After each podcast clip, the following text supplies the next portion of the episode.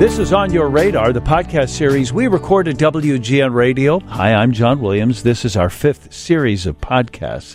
And in this podcast, we're going to talk about older adults who have had to cope with loss and loneliness during the pandemic. On a phone line with us today is Craig Stallings. He's the Regional Vice President of Rosecrance. Hi, Craig. Welcome to the pod. Thank you very much.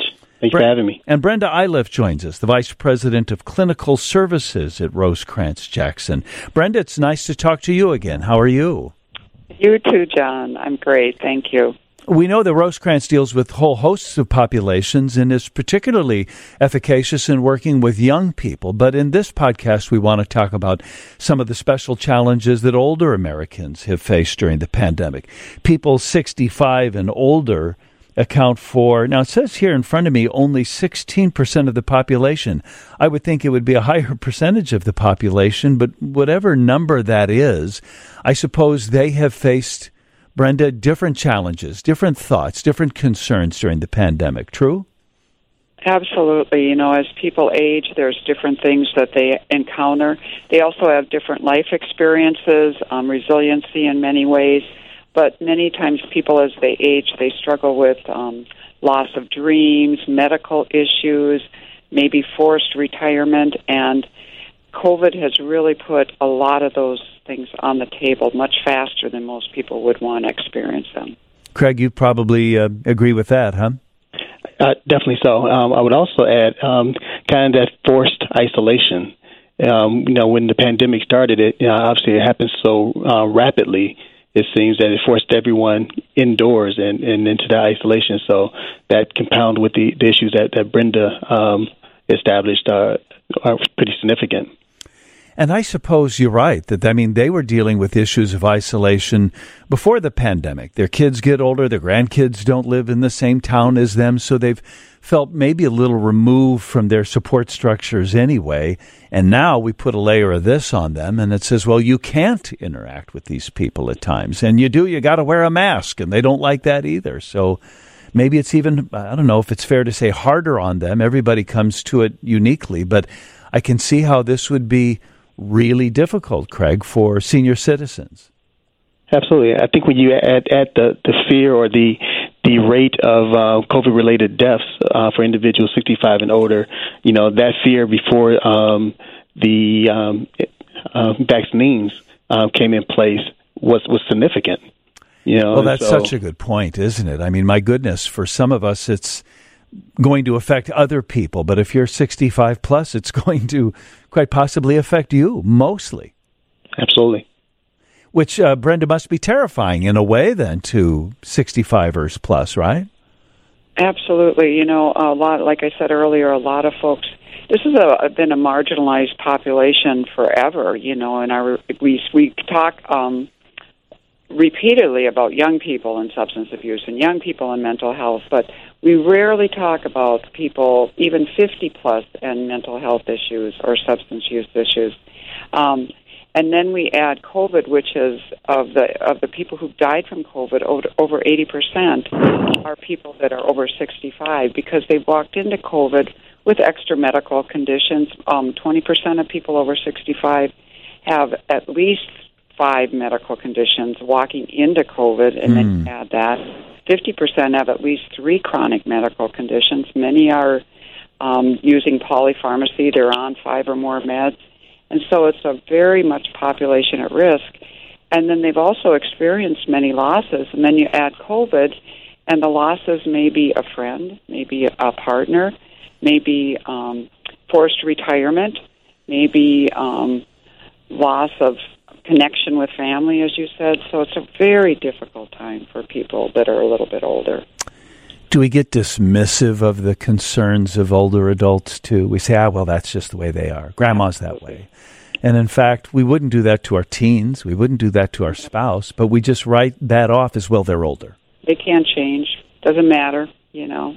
Um, and and people can feel that, you know. It's like I said, it's been a marginalized population for a long time, and this has only marginalized it even more. Talk a little bit more about that, Craig. I mean, um, that loneliness issue, I don't think we can emphasize that enough.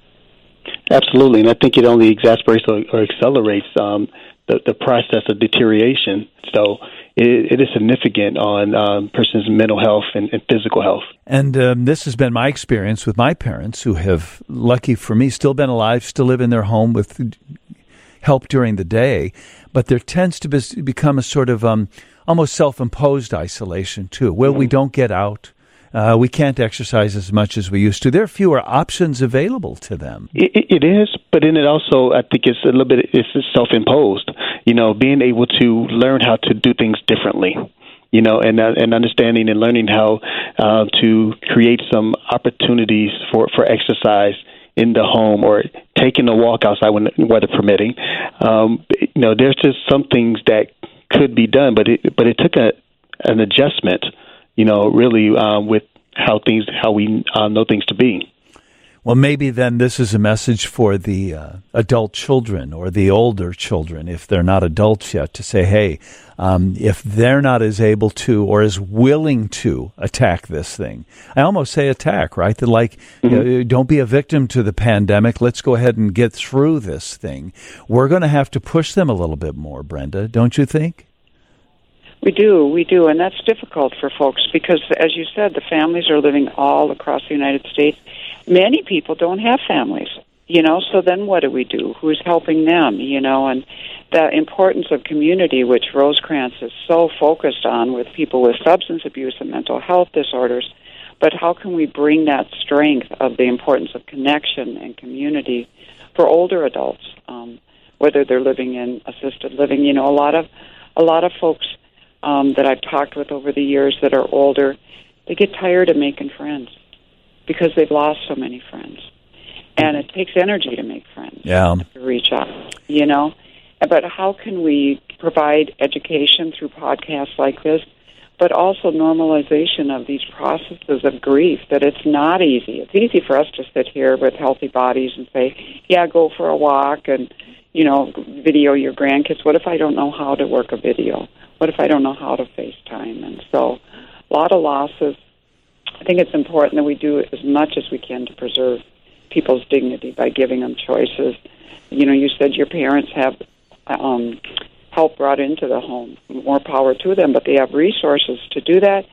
And right now, with the lack of labor, we're seeing even those those people um, not being able to help. So that whole fear of what if I need help and there's nobody to help me? You know, a lot of struggles for people as they age. Craig, what do you think about that? I think Brenda makes an excellent point when you when you talk about um, really this is this runs the gamut of from individuals who are as Brenda said healthy and active and have um, and have resources to those that that don't you know and I think so it's important to really identify and understand you know where the senior may be you know uh, in their particular life. You know um, there are opportunities um, and programs that are available to to come out to the individual's home uh, to um, to provide some degree of, of telehealth services uh, that we can make some connections um, that uh, goes shies away from the, the traditional office settings. But it's being able to identify which of those programs are available in the communities. And again, as Brenda spoke about, the um, the lack of um, of workforce out there is making this a little bit difficult. However, there are still um, those programs, um, many which Rosecrance offers, you know, um, in, in support of, of individuals who are at home and um, and social isolating. What's the advice from the two of you about how to talk to older Americans about this? Um, should we be super cheerful and positive, or should we uh, say, uh, you know, get in the mud and talk about how, how, awful this can be, how challenging it can be. Uh, I see some people, I've seen this again around my parents, where they'll come in and where mom or dad might go down that road, they sort of try and steer them back on the happy road. what, what, do you make of all of that? Well, I think some of it is, um, you know, we often say in um, therapy, you know, kind of meet the person where they're at. You know, I think you have to start with understanding where that where that individual is and and I think when we have a better understanding of where they are, we can speak to them at, a particular level. You know, I, I think it comes a little bit of maybe being a little uncomfortable when we want to steer people away from you know some of the, the negatives or some of the the problems that they have, and then we want to see we want to show them the the the happy side of things. That's kind of our uncomfortability, as opposed to meeting that person where they at and and being able to look for uh, particular options or resources based upon what their needs are. Oh, that's interesting. So I'm doing that not because I want to make them feel better, but because I don't want to feel bad dealing with this. So I'm going to focus on the bright side. But Brenda, maybe I ought to let them say, no, here's here's what hurts right now and here's what I'm worried about and then let them have that moment, huh? Absolutely. Absolutely. You know, 5 minutes of that moment, whatever that moment is, or 10 minutes can make a world of difference because somebody finally heard me and how hard this is you know, you talked about preserving dignity, showing compassion, meeting people where they are, um, but also um, giving people the facts too. You know, um, mm-hmm. shooting straight. I mean, that's one of the things we do at Rosecrance with substance abuse and mental health. A lot of it is about education. What are the facts? You know, a lot of families have just been divided over this COVID stuff and the politics and and yet a lot of times older adults they're they're just waiting for that family gathering whatever that is whether it's zoom or thanksgiving or hanukkah or and um it's a it's a tough time for people because they're they may be they may be going into a divided family and different ideas and what are the facts? We don't know what the facts are. But what we do know is we got mom and dad that's hurting sometimes and that's really important as we go through this and their children and grandchildren probably aren't all on the same pages too. Oh. So there they are as the patriarchs and matriarchs, and they have this division beneath them, and that's probably hurtful to them too. Boy, I haven't heard anybody talk about that. How how awful it must be for grandma or grandpa to watch all of us bickering about all of these issues. Mm-hmm. Mm-hmm. And how mm-hmm. awful mm-hmm. as a child to watch your parents hurting. They're supposed to be in charge, and now we got this world that's going crazy with COVID, and they can't fix it.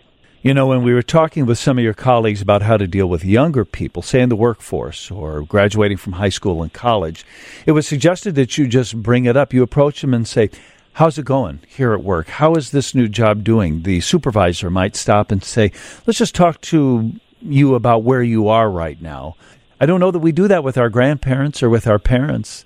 Uh, Craig, maybe maybe we could borrow a, a, page from that book, huh?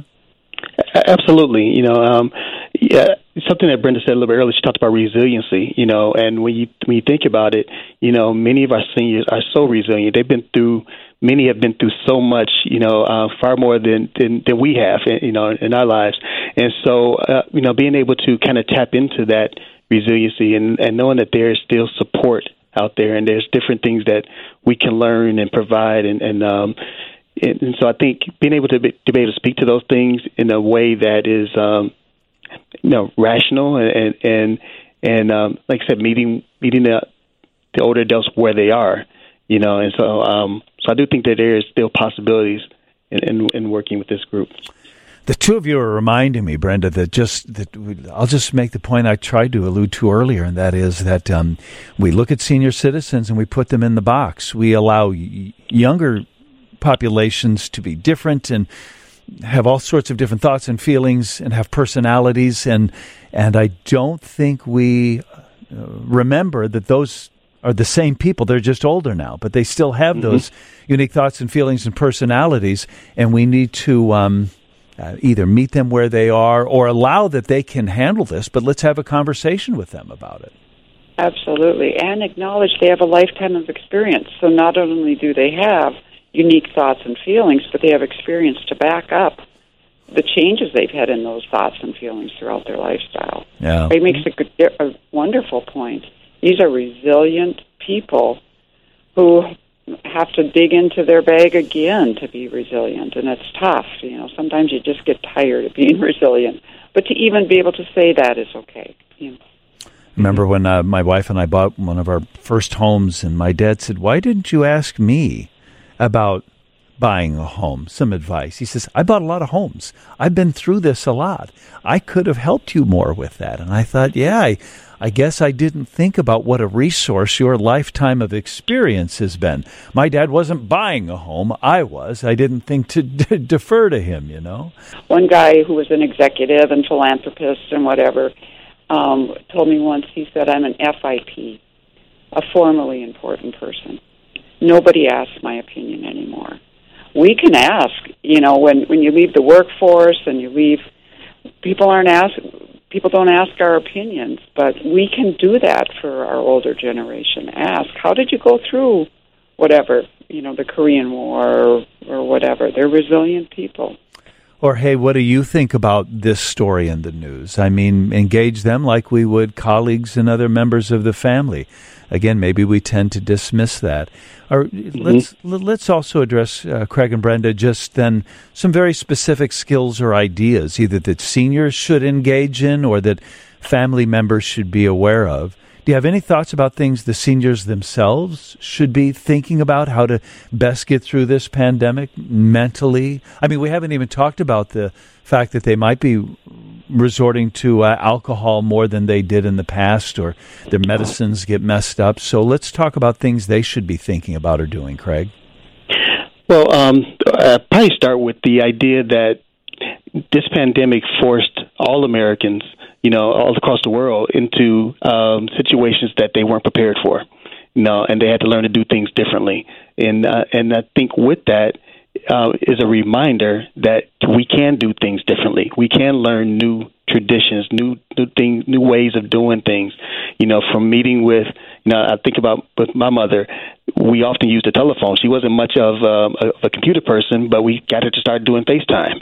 You know, so that that brought a, a different way of connecting with her and, and other members of the family as, as we started doing group, you know, FaceTiming or whatever the case may be, and, and Zoom calling. Who would have thought to do that in the family setting? We do it at work but we can actually do that for some of our family traditions.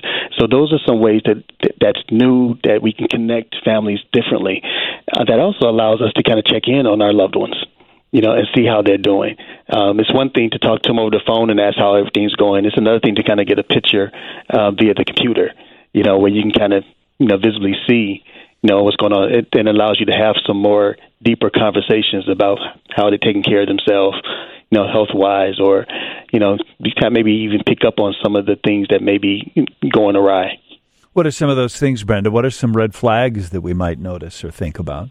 Well, we've known, we've we've went into the COVID pandemic with an epidemic, and that was an epidemic of substance abuse for older adults, but we don't talk about it. Um, 17% of older adults have at one time experienced um, some concerns with substance use disorders um, very very strong, but we we don't talk about it in our society. So some of the things that we can pick up on, especially if we're seeing people face to face, you can see the countenance. Um, is mom slurring her words? Is is her you know um, is she shaking? And it's it's really difficult with older adults because a lot of the symptoms of substance abuse disorders or even mental health disorders can also be symptoms of medical disorders.